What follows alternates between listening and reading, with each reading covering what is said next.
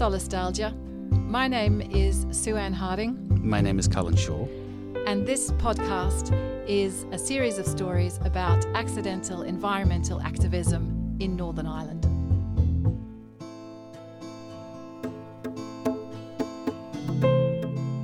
I first came across the word solastalgia when I was reading Robert Macfarlane's book, Underland. And solastalgia is a word that was coined by an Australian professor, Glenn Albrecht, in 2003.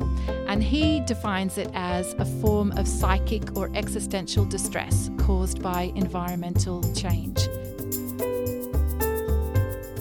We sit in Lagan Valley Regional Park, which, as you know, is a designated area of outstanding natural beauty. And we sit within the park. It's the only regional park in Northern Ireland compared to what, the nine down south or something like that. Mm-hmm. So you want to protect it. And to see generic black and white boxes going up willy nilly, mm-hmm. you know it's heading our way.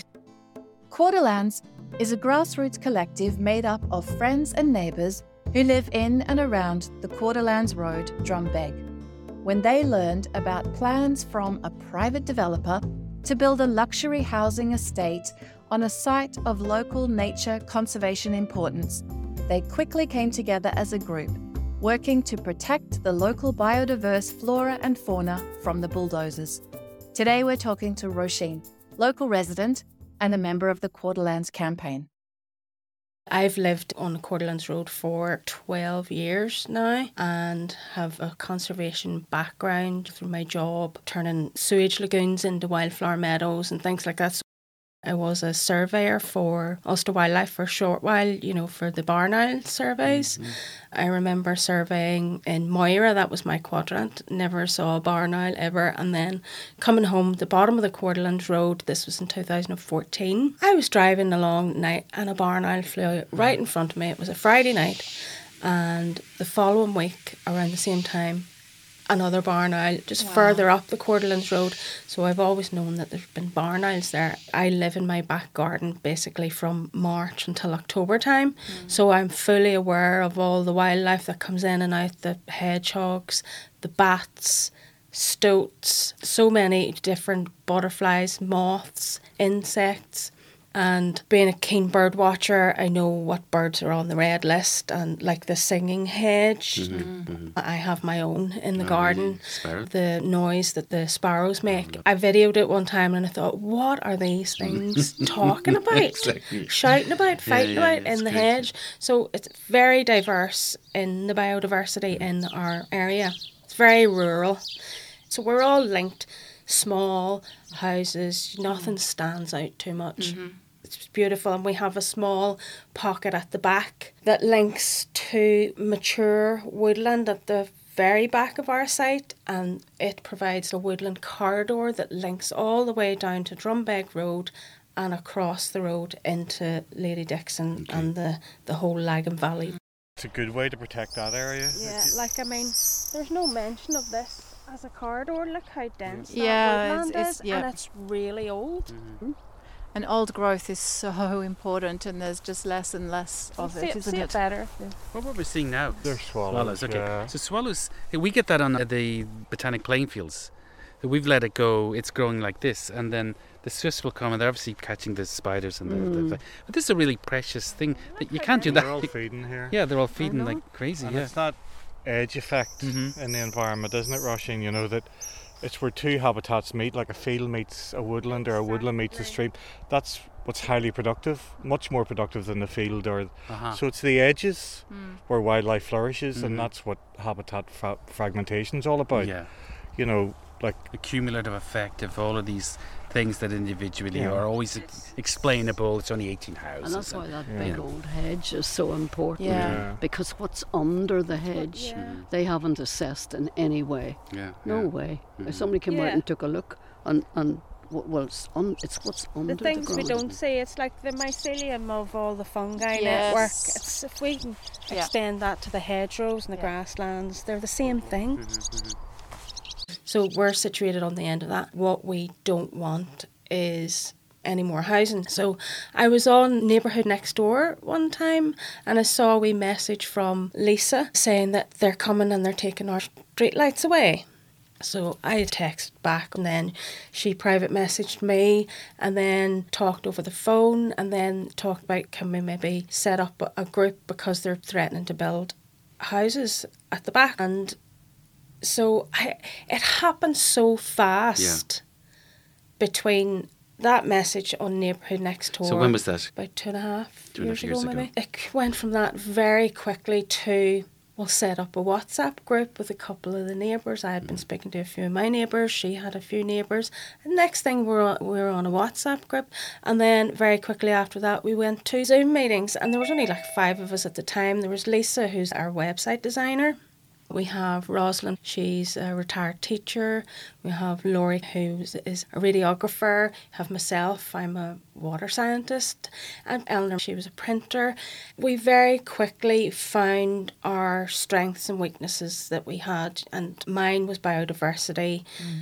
Rosalind and Eleanor were great getting onto the planning portal and interrogating everything on the planning portal. So everybody had their own specialities. With Norman, who's the only guy on the group, and unfortunately he's not too well at the moment, so he interrogated all the Northern Ireland water, sewage, and drinking water, flooding. And so then Lisa developed our website. We started creating documents for everything. The planning authority didn't notify us until very, very late that these houses were 17 detached, two story with a view to perhaps adding another story, smack bang in the middle of our area. But these aren't social housing, these are private developments. Private development, Okay. the houses maybe 400, 500,000 pounds. So yeah. And it would be built on greenfields. And, White and land. White land, it's White called. land, yeah. yeah. So there's a whole issue of the map of the area suddenly developed a line in Mm-hmm. it. And so we're in- at the minute trying to investigate, trying to get an audit trail from the planners to say who drew this line and what was the reason. So it was Mm. set aside you couldn't build on it. This is And all- important, yes. This particular case does involve some very detail oriented investigation that you've done. By the way, the website is outstanding. So anybody, and I would encourage the listener to go to quarterlands.com Dot com. Yeah. because you immediately assume that you're dealing with some sort of Highly organised. yeah UN style Professional. organization because it is a And we are. model. We are. It's everything is there. Forensics, all of those maps, all of those details, videos, minutes, council documents. It's absolutely outstanding.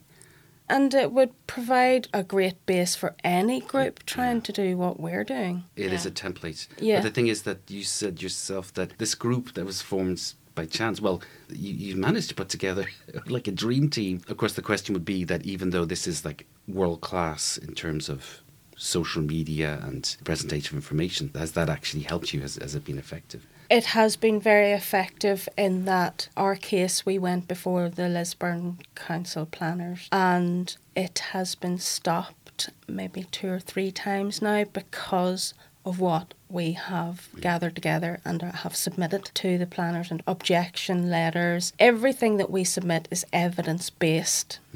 Um, but when we walked in, they, they said, right, Quarterlands, you may leave because we're putting it off. It's been stopped. The developer's going to have to send in a new development plan. Most of the neighbours did not get a letter to say that this development is going ahead or it's Or been pro- proposed. Whenever Eleanor went in to investigate on the planning portal, she had noticed like there was two and three letters sent to the one address. There were addresses that didn't even exist. Hmm. There's another girl, Sharon. This development backs onto her property. She knows it very well. She would walk across it. She had noticed that there was a lot of water on the land where they're proposing to build. So myself and Jennifer and Sharon went out with sticks and wellies and walked across the site in the periphery of the site. There's also a very significant priority habitat hedgerow. It's amazing, it's stunning. It's like 50 feet or something. It's huge. At the bottom of that, there is running water the whole way along it. The periphery of this proposed site has standing water and running water the whole way around it. Sharon actually went out the other day sent us videos of the middle of the site that's mm. actually has standing water in it, and she's never seen that before. Mm. It's all swarth and native grasslands, really thick mm-hmm. brambles, and you can imagine the root ecology, the hedgerow, and mm. how it's holding on like a sponge. A lot of mosses, mm-hmm. rush. To me, it would sort of nearly resemble a wetland. Yeah. Wow, wow. So I don't know how they're going to build these houses on that type of terrain for a start. It's just going totally against the local development plans mm-hmm. and the protection of the regional park.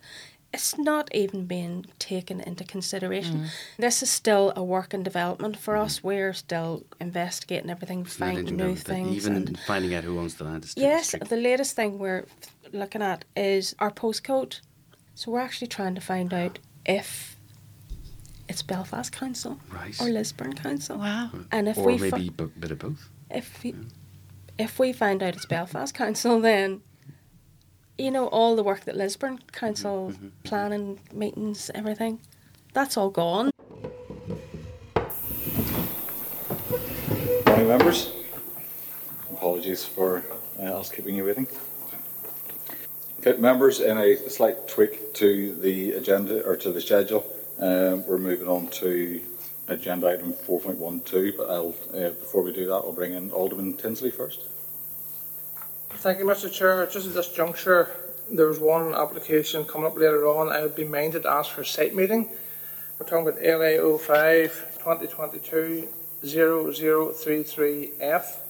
Having looked through the papers and the amount of issues raised by objectors uh, and the complexities of some of the, the issues raised, I feel I don't know the site particularly well.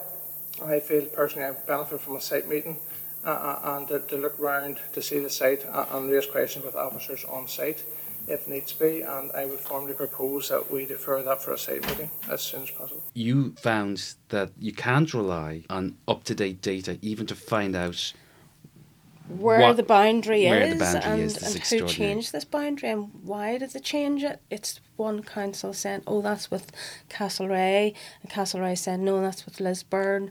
This is where we're at at the minute under the Freedom of Information. We've been sending in all sorts. Mm-hmm. This small development that is proposed is only the start of something. They're talking about retirement villages. They're mm, talking about the hotel mm-hmm. On the floodplain. So you're not against houses being built, but you're having to do quite a lot of forensic work yourselves to figure out what's going on. Communication has not been great. And the site environmentally is wetlands. It's got this fantastic hedge, which we know is an amazing habitat for And- red listed yeah, sparrows, Environment for Agency example. have confirmed that it is priority habitat. So what are we looking at? Okay, so we've climbed up this amazing little spiral staircase in um, a backyard, and we are looking over into the site that they want to develop. And it's this here, which is all overgrown now, but what we're really looking at is this enormous hawthorn hedge that runs the length of the fields. And that hedge well is in the way of the development right? so they if they develop their houses as they want to they'll want to eradicate this hedge. Yeah, and you think that hedge is very old? It is. And 18, they, they And then reckon you would it's get bats coming around here. yeah yeah. And the barn owl uh, we've heard about the barn owl. Yes. My Chris has seen owl. He's seen two owls. Really? Ah. And Roisin thinks she saw one last night. Yeah, I think I saw one when I had the dogs out. All they, they have said is that we realise that some of this hedgerow will have to be taken away to minimise it. But how is that going to be policed? Mm. Minimising by taking 95% of it away. Yeah, yeah. There's no number on there, so the developer will just come in and rip it out and nothing will be done about it. And we've actually seen that as a pattern. They've recognised that it's priority habitat and that it's a valuable place, but you have no real reassurance that that actually really does protect it. And we just know that this is the way these people operate. They will come in and they will take out that hedge. Mm-hmm. And that is why we're standing as strong as we can as a group to stop this wanton mm-hmm. destruction. Mm-hmm. Like the developer, they only had a preliminary ecological appraisal, and my job was to go through this appraisal, which I did. It was basically a desktop study done over in England somewhere. Right.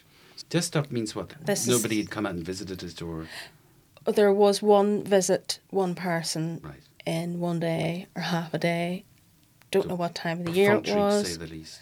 Yeah. Yeah, Oh, so just one. Okay, so yeah. yeah. Ecological would suggest that a bit more. looking at the flora, fauna, Exactly, maybe over over time and period to see. the- And this is the local knowledge as well that we've Mm. come across. The people who live in an area and who live there for years, day in, day out, and season in and season out, and people who care about the place that they live in and are noticing the place that they live in. The fact that you went out there in your wellies with your sticks and were figuring out where Yeah. the water was lying, I mean, you know a lot. And even if they're going to do a desktop thing, did they ask you? Like this kind of local knowledge that people No. have is completely untapped or uh, undervalued. I didn't realise there was another hedge there because we could have then got through that barley field and straight in. Because once you're in there, you, you go straight on into the hedge.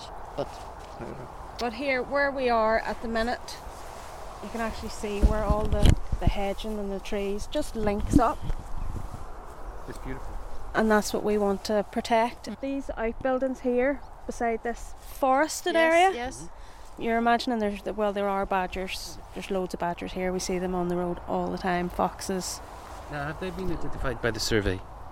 Did, did, was, there, was there a badger survey done? They said something vague, like Within 25 metres. yeah, something and I like thought that. badgers might have roamed That- a bit further than 25 metres, but I, uh, I think they were trying to say there was nothing on the site, but there was likely to be badgers or in the area. There, there, there are badgers all around here. There's no question. We see them killed on the road Yeah, tragically well- from time to time. That's what I, I will harp on about is eyewitness testimony, you know, from the locals. It needs to be taken into consideration when it's a special designated place. One of the biggest places for tourists in Northern Ireland, you know. And that's what we're fighting for. There's no question there's a green corridor mm. because I'm just I live further up and everything comes up the way and goes down the way from the Lagan mm. up and it goes right through here on up. It's not even stopped, doesn't even stop at Drumbeg village. And we No. even have a sail halfway that's up in this area, all the way Okay, from make it, this is bitey. Yeah, it went all the way up to Knock now, probably not the same sail, up to Knockmore, you know, Really? where the old Coca Cola factory was. And they used to say that the sail liked the, the sweet effort. Ah. so I don't know about that. What seems to happen is that if an area is beautiful, it becomes developable. You know, you get more value by building on a greenfield site that is surrounded by trees. Now, if that means that you have to take down half the trees, well, uh, that's very unfortunate, but nevertheless, you're Little landscape. a little bit of landscape, yeah, a little bit of horticulture here and there, a few couple of hedges. You drop in the word mitigation. So obviously, the developer is going to get a premium on it being bizarrely and ironically in an area of outstanding beauty, even though by the, the very fact of it being developed, it erodes the fact that it is. The developer had sent in his plan, lovely drawings of trees mitigating against the hedgerow being taken away, lovely trees and native species. And then his drawings were resubmitted, and all of this planting was gone and replaced by fencing. That's extraordinary. So they know Um, what they're doing now. They know what they're doing. The aesthetics around new builds is very, very sterile. You know, you got your astroturf. It's a crime against the environment. Like my garden, it's a bit hard to manage, but I don't mind because it's really wild and colourful and diverse and messy. we know now that wild and messy and wildlife corridors that are created through people's unkempt backyards are actually crucial mm-hmm. for species now. Things have changed. I think the issue here too is that the developers don't see this change or they ignore mm-hmm. this change. And for them, they don't see the hedge, the wetlands, the barn owl, the woodland corridors. They just see a piece of land mm-hmm. which is a white space on their architectural drawing that they can fill with luxury housing to make money, not to improve the habitat or the biodiversity or to protect against flooding or anything like that. It's just They're so far removed mm. from so far that removed idea. from from a real place. Mm-hmm. And Yeah. and I think that's what I really like about what you're doing is standing up for a real place. Yeah, and we're not going to sit down. Where we are getting stronger. Our evidence base is so massive. The discrepancies in the planning procedures. That is why it's been stopped a few times now. So two and a half years ago, realization this is going to go on, already realizing the discrepancies about notifications. Then, obviously, you got your skill sets there, people looking at maps and putting together information. So you mentioned like three or four times you've actually had to confront or had meetings with the council. What does that mean? Who, who are you talking to? And Well, say for example, are we allowed to name councillors? yes, look, they're public representatives. Absolutely, we are. Yeah. Well, Don't don't um, Well- say anything litigious. I guess. Okay, well, I'll not name this one then. Three of us ladies were invited to meet a councillor in Lisburn. I took the morning off work, went to the council offices, and he wasn't there, d- didn't turn up. But then we were walking across the road, and next thing he came out and he said, Are you the three ladies from Drumbeg? And he started talking about our document, and he says, Your document is too big. We like executive summaries. I I just Jennifer turned on her heels and walked away and I was talking to him and I said, We are a group of people. We have a life, we have our own families, we have work. We set aside time out of our day to develop this document and you could at least have the manners mm-hmm. to read it. And then he he had apparently said to somebody, if you want someone to talk on your behalf, ask her in the coat. you know, that was me because I don't mind who you are. I will put you back in your box mm-hmm. if you need put back in your box, mm-hmm. no matter who you are. I just found it just so arrogant. And we did meet a few councillors who were very arrogant, out us all down because we were women. Mm-hmm. You felt that? Oh, yeah, totally. So are, are the most of the councillors in your area men? Yeah. then? Yeah. Yeah. Yeah.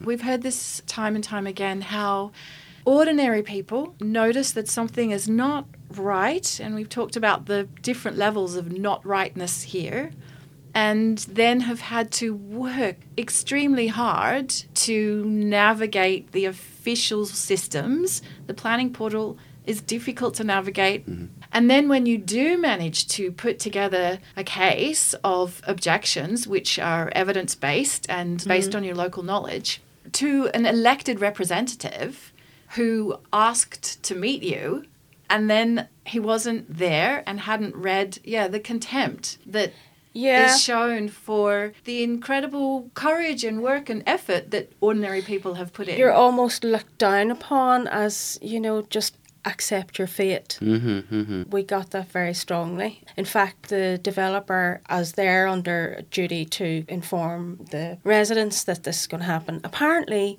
he went to a few properties and actually said, there's no point in even thinking about objecting to this. It's going to go ahead. It's going to go ahead anyway, no mm. matter what you. That's how arrogant. I was out on the street a couple of weeks ago because there was a few guys around. My neighbour had said there's a couple of people around the field there.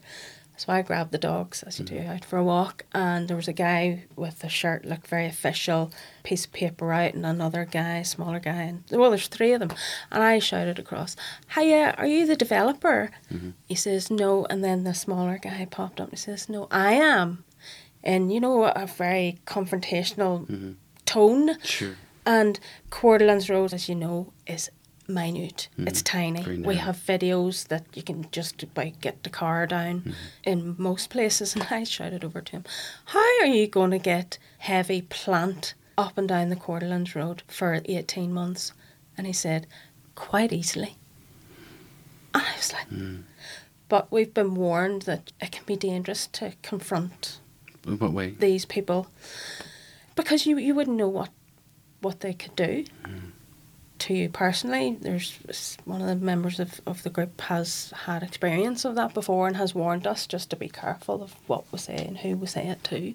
What shadow has come across this? Yeah, a feeling of in, in intimidation. Yeah, and so sort you know, yeah, so you've got local threats. residents who are working really hard. You've got a group of women Mm-hmm.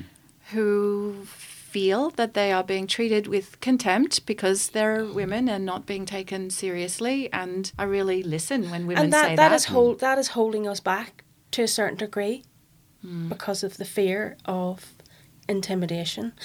There was a guy out a couple of weeks ago in the the bigger field just beside the plot for five hours with a gun shooting wood, wood pigeons for five hours, very close to residents. There were kids out in the back garden, very close. My neighbour Sharon and, and her husband confronted him, and he more or less told them to bog off. I'll do whatever I want. Can you do that without a permit, or can you I'm just? sure he probably he had the farmer's permission, but whether he had a license to actually shoot, we don't know. Didn't think of calling the police. Okay, if a guy's walking around my back garden and everything, The police were called. Okay. There was nothing they could do because they had farmer's permission and he must have had a license. So after Sharon and Christopher had said to him, "We don't want you back down here. This is private field," he says, "That's okay. I'll go in another way." So away off he went, and I thought, "What can we do to get at this guy?" We can't do anything because mm. he would come back and assume it was Christopher and Sharon. Mm-hmm, mm-hmm. You have said that three times you've managed to stop the proposal. So, as it works here, as I understand, the planning committee will meet at various intervals and various proposals will be on the agenda to On come the up for that for the f- meeting. And so, this Quarterlands proposal will have come up. And you said you've managed to stop it three times. Do you Delay can you tell what the three points of putting the brakes on were? th- well, one of them was we wanted a site meeting. We wanted them to come to the site to see it for themselves. So they voted that morning, one of the times we were there, and everybody decided, yes, we want a site meeting. So then it was put off mm-hmm. for another load of weeks until the site meeting happened. I put in a freedom of information. Can we have the minutes of the site meeting? And I asked questions on my freedom of information.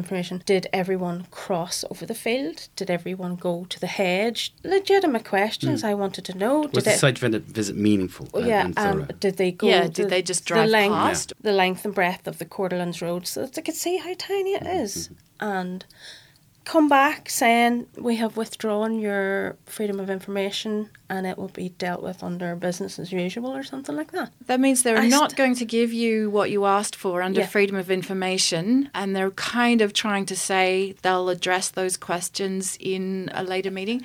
But there are certain rules around freedom of information. But I imagine that asking for the minutes of what happened on a single Mm, site some sort of visit are not too difficult to find. No, So, so, so this has now been escalated. Rosalind has taken over that one. It's being asked from a different angle. I also sent in a freedom of information with regards to this preliminary ecological appraisal Ah, yes. because at this stage it's out of date, completely out of date.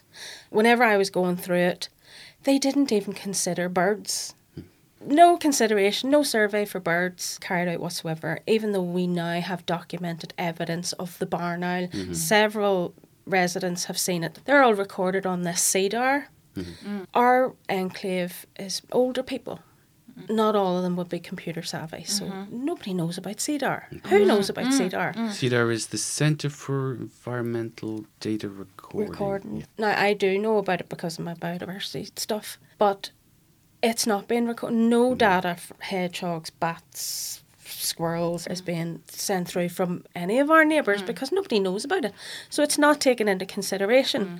And the CEDAR data that drives decision making, whether a development goes ahead or not, it is not representative of what the biodiversity is in the area. Mm-hmm. We have numerous videos up on our website of the geese going over, the sparrow hawk, the starlings, the mm-hmm. sparrows. when we were Protect- there, Yes. remember we were there, it was late summer, it was mm-hmm. very wet, and the Swallows. the swallows, Swallows, yes, flying low, yes. when they're feasting on the mm-hmm. insects towards the Yeah, end of the that day, it was just development- glorious. Yes, if that development goes up, you'll not see that. Yeah. They don't see the hedgehogs. I feed the hedgehogs every night. We have a fox now that comes around the houses. You'll see it in the morning and at night. And I go out, I set an egg on the corner of my ah. grass. And literally, it must be hiding, just watching. Mm, literally within a few minutes it'll be up and it'll look ah. through the window and lift the egg and away. And the environmental statement that you're referring to that is now out of date. The preliminary. That's available on the website, correct? We're talking about public documentation here that's freely Yeah. available for Yeah. anybody to go and have a look. We're not talking about anything that's secretive or, or No, it's it's all in the public domain, and like they didn't. The bat survey was carried out at the end of November, which is outside the survey season. So is this just bad, bad practice, or do you think? I I think it's bad practice. practice, it's yeah. it's Because, but it's also you could argue that they're doing it on purpose. So if you do all of your surveys in midwinter, probably no swallows no, there wasn't even a swallow to be seen. No bat roosts or. Right, but yeah. I went out with a local conservationist and we did a night vision. Oh. Camera survey. Now it was really, really freezing. We were looking at the hedgerows. You could see the wee birds all snuggled up in the hedges. We did see a barn owl, but it was in an adjacent field, so it wasn't exactly mm-hmm. on the site. Mm-hmm. We know they're there. Of course. But even so, the barn owl don't see just Well, they have a range, right? So yeah, that should be like one into- tiny little field. like the, the outbuildings where we were, mm. there was a barn owl in that building because I had actually got sign. We had the poo, feathers. Mm-hmm. I had Ulster Wildlife up to have a look, and two of them come out, and they agreed. They actually took away the evidence, Okay. and they had then suggested that a barn owl survey needs to be carried out. I have asked that question under the Freedom of Information. They, Would the presence of a barn owl mean that they can't build. Okay. We know it's there. Does shooting wood pigeon would that be a sort of pro owl or anti owl behaviour? Would you imagine? If that guy come down at dusk, mm-hmm. that owl would be no more. Mm-hmm. We've got three points when you stopped it or mm-hmm. paused it. And one was asking for the site visit. The first one, I think it was because they were overwhelmed with what we were sending Ah, so in. a bit kind of they back needed to- time okay. to go through what we were sending them. They have never seen this before. We've actually been told by oh, was it one of the MLAs said your document is the best document we have seen outside the planning fraternity. Oh, right. You Isn't that know, extraordinary. so that was Okay, so they're going along business as usual, and suddenly you turn up with a document which has all of these different objections and questions. Which is encouraging And for you. that yeah, itself- Yeah, yeah. For the accidental activists amongst us. Is very. Exactly, exactly. By just asking some questions and asking for more information and giving the knowledge that you have actually made them This, that was the first beat in an ongoing process because obviously they still haven't turned the sod on this thing. It was also stopped because policy had changed where you need to include social housing. So how did they get around that? They're not building social houses or any element of social houses on that, right? So 17 detached properties, 400 grand. So, what they have actually done to address the social housing element is split one of the detached in two. So, it's a semi detached and then a smaller detached property. Mm-hmm. So, that ticks the social housing box. Now, if you're paying 500,000, 400,000 pound for a house and next you have social housing next door, what conflict would that mm-hmm. bring in that So for people who aren't from around here, like myself, I suppose, like social housing, would that be housing that would be given over to the housing executive to, to manage? Yeah. Or would it be just a lower price that would go on the market for a lower price? I think it's a housing, Housing development ex- okay. type setup. So it does Heard sound like, oh, we need to have social housing quick. How can we make social housing out of this existing plan? Mm-hmm. Okay, we'll just make smaller houses. Mm-hmm. three social houses in amongst, you know, And maybe also it looks good on paper, but then what regulation or enforcement is there that after those houses were built, they were maybe changed. So then, then it yeah. reverts back Yeah, to the yeah. 17 mm. detached Y- properties yeah, and so- no sign of a social house. In the south, what they do is they will pay some sort of compensation where they buy back at an inflated price those units that are supposed to be social housing, and that goes into a housing fund managed by the government. they So that- have the funds to absorb. Sure, it's, Yeah, it's, it's yeah. pennies for these guys. Yeah. Is there any change in legislation around environmental policy that's coming through or has come through? I'm guessing that we have a climate bill, but we have no government. So basically, that thing's still on the shelf. There is legislation coming down the tracks, and I've heard, you know, these are sort of rumors that a lot of developers are worried about this sort of horizon when there will be proper rules around things like biodiversity laws about drainage and SUDs, sustainable Yeah. urban, urban drainage. But these things, there's a window there where it's not the law yet. So I'm wondering that might would give an urgency to the developer. Is there a scramble to get Is there a scramble? Now that's just hearsay. It sounds plausible to me, but maybe every time it's re-examined, that's kind of a win. Yeah, because because the, the likes of the application to Northern Ireland Water for sewage and drinking water connections, that was approved by Northern Ireland Water, but there's a time frame on that, mm. maybe 18 months or something. It might so be as long that as that expires, they that need to get expired, another. Mm-hmm. so they had to get another one. Yeah. That PEA that I was talking about, mm-hmm. It is now expired. Okay. So under the Freedom of Information, I have asked, can you confirm if the developer will have to resubmit a PEA and will a barn owl survey be mm-hmm. carried out as advised by the Environment Agency? And they come back and they have withdrawn my Freedom of Information Again, again. They've withdrawn it and said we'll deal with it under business as usual. Mm. So we now have a solicitor on our team, another lady, Laura, who's just recently joined. So she is going to take that higher up the line because she's noticed on some of her FOIs it's come back the same. They're just withdrawing them willy nilly. I don't know whether they're just heads in the sand. We can't deal with all this. Or, or Okay. don't know what to do. You've had to speak at the council hmm. meetings. And I remember when we were out there on the site, it was just a few days before you were preparing to speak in front of the planning committee. And I remember, you know, you get five minutes or something. Three three minutes. three minutes. Three minutes to defend your cause. Wow. And as it happened, is it correct you didn't have to then because it was. we didn't um, have to. Yeah. And Jennifer had compressed everything to one document, bullet points, and so she was going to just do all the talking. And I was there. Should they ask any biodiversity questions? Right, Or okay. Whatever. But have di- you spoken before in front of the planning committee? No. No, okay. Because I just remember the anxiety. It was like preparing for an exam, wasn't it? And it is because you know that you're walking in there and they're not even going to listen to you. It's signed, sealed, and delivered. Hmm. just for the non-local listener, the planning committee is made up of 14, 15 councillors, made up of All different. all the parties, different, yeah. yeah.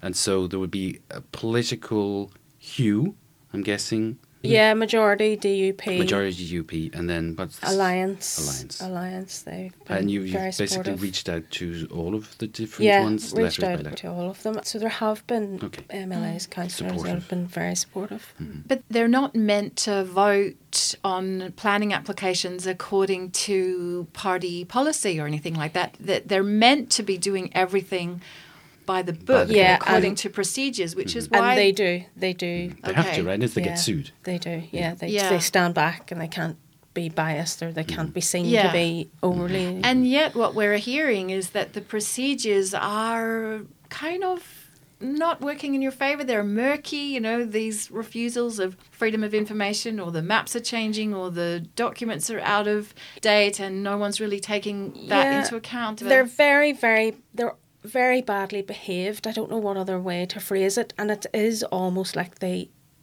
they are obstructive on purpose, just to try and beat us down. There was one meeting. I can't remember who the the councillor was. I wasn't at it, and he was so aggressive and arrogant that at one point I think Sharon or something was like slapping the table, and mm-hmm. Jennifer had to be held back.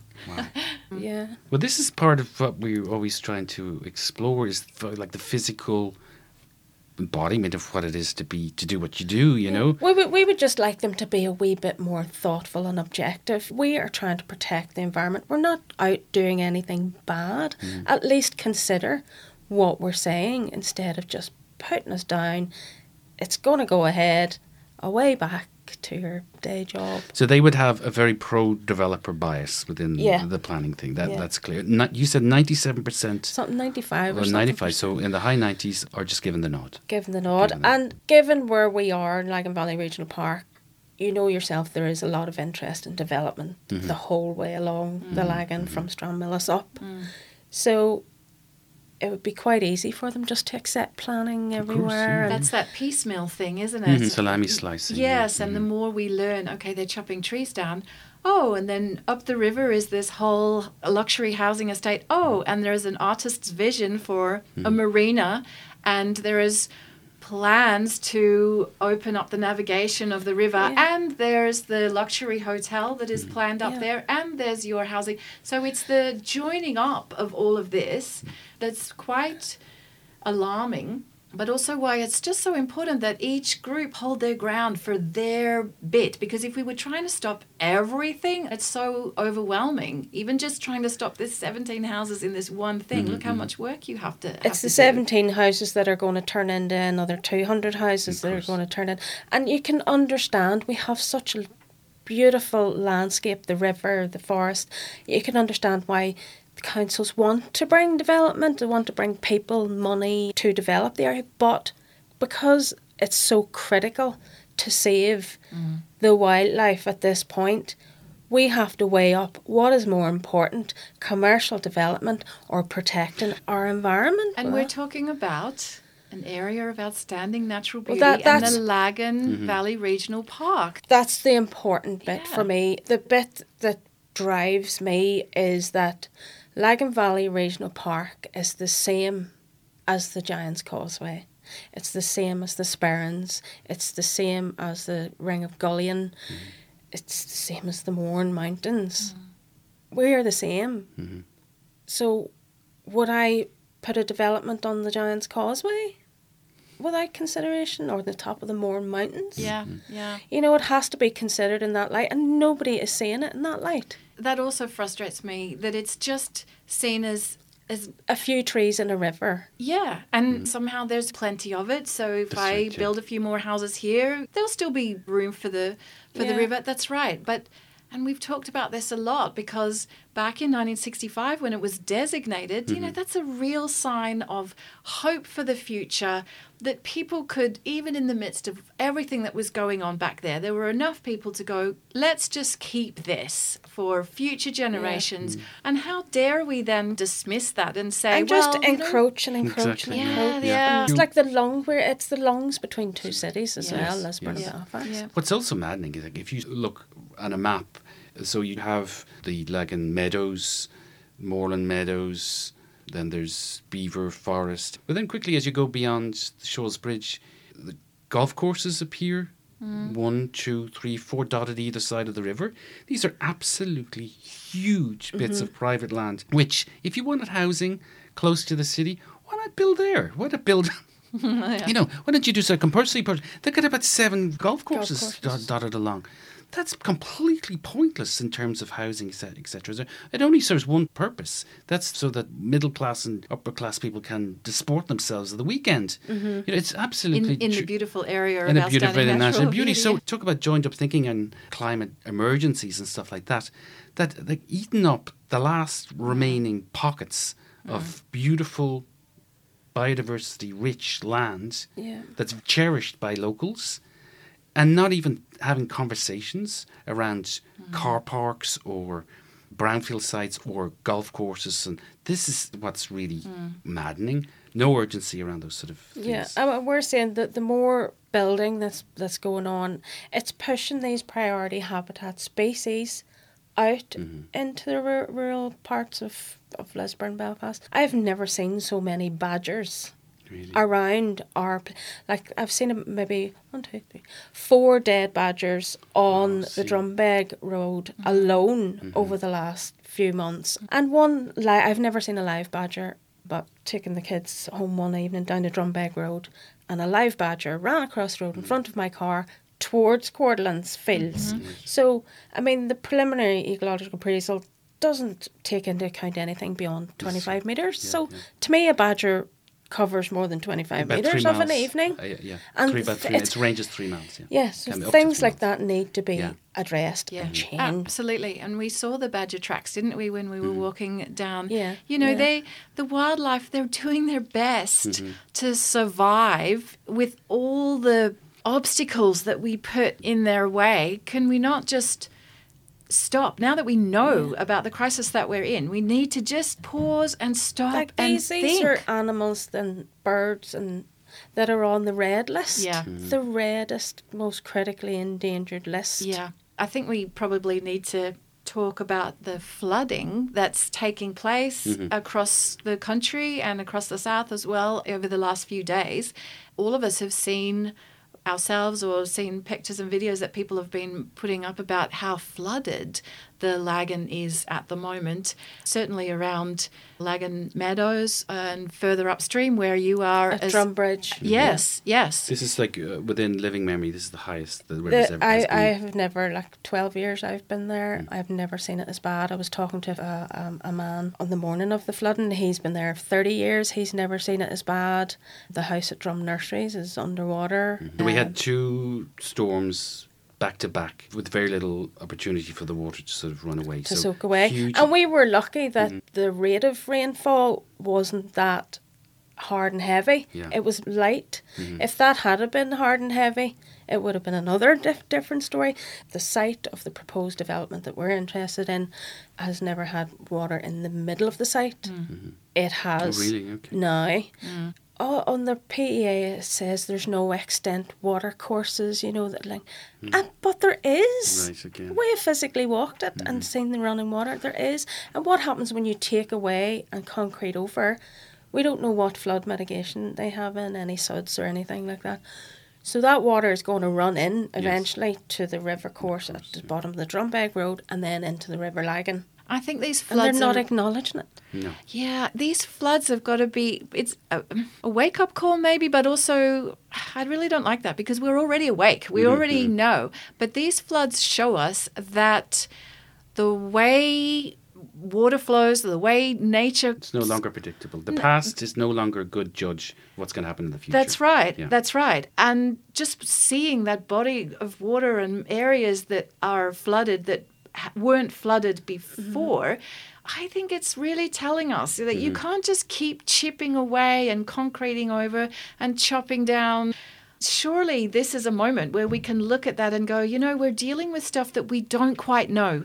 And if you're dealing in a in a place where you don't quite know, I mean, think, stop, mm-hmm. stop, think, take Yeah. stock, figure it out, slow down. Don't just keep barging on in the same the yeah, same way. bar- barging on is a good way to put it because we're elevated and it's almost like a it's like a sink. So we're holding back a lot of water and we're trying to find out who and why who drew the line in the map that changed the mm. land use. So that's where we are at the minute.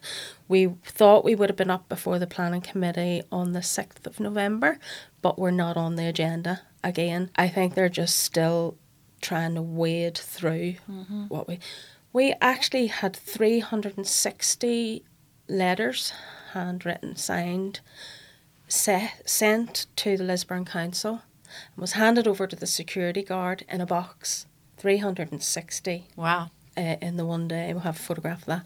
There's like 1,500 people have signed our petition online. Yes. So we, we do have a lot of support. Mm-hmm. And I think it's overwhelming the council a wee bit. They don't know what has hit them. Maybe they're looking at precedent here. You know, Yeah, but this is an opportunity for the planning people to act responsibly, to have a good news story. And look, we do care about the environment. This is the ideal opportunity. Isn't it funny that, that, that we, we often think that that they will seize those opportunities? There- There's probably naivety, maybe useful naivety that we have that they, they do read newspapers and go on websites and realize, you know, that there is a crisis and hmm. there is a duty of care and they, they, their duty of care is far greater because they have the power. They have the power. Yeah. They have the power. and it's the bodies like Department of Roads, Northern Ireland Water, or whatever. They're not, they're not engaged with this area, so they have no investment emotionally or, you know, mentally or wanting to see the success of the, the place as a, a regional park. Mm. They've no interest, mm. so they just tick a box and the letter goes in. Planning people say there's no objections, so we'll go ahead So what keeps you going? determination to change the mindset of the planning people because they, they need to take the environment seriously. and they haven't done. They're just so blasé and almost arrogant in their response. And what would success look like? Like, what do you? You're fighting against this, but also, what are you fighting for? Yes, yeah. yes. Success would be that they would never ever build any more along Lagan Valley Regional Park, and that more schemes would would be created to protect Lagan mm. Valley Regional Park and see it as the asset that it is, and not something that can be used and abused and taken apart. I mean, we wake up every day, and what are the three most common words you'll hear? Climate change, the environment, war. Mm-hmm, mm-hmm. You know, we have to take the opportunity to do something positive for a change.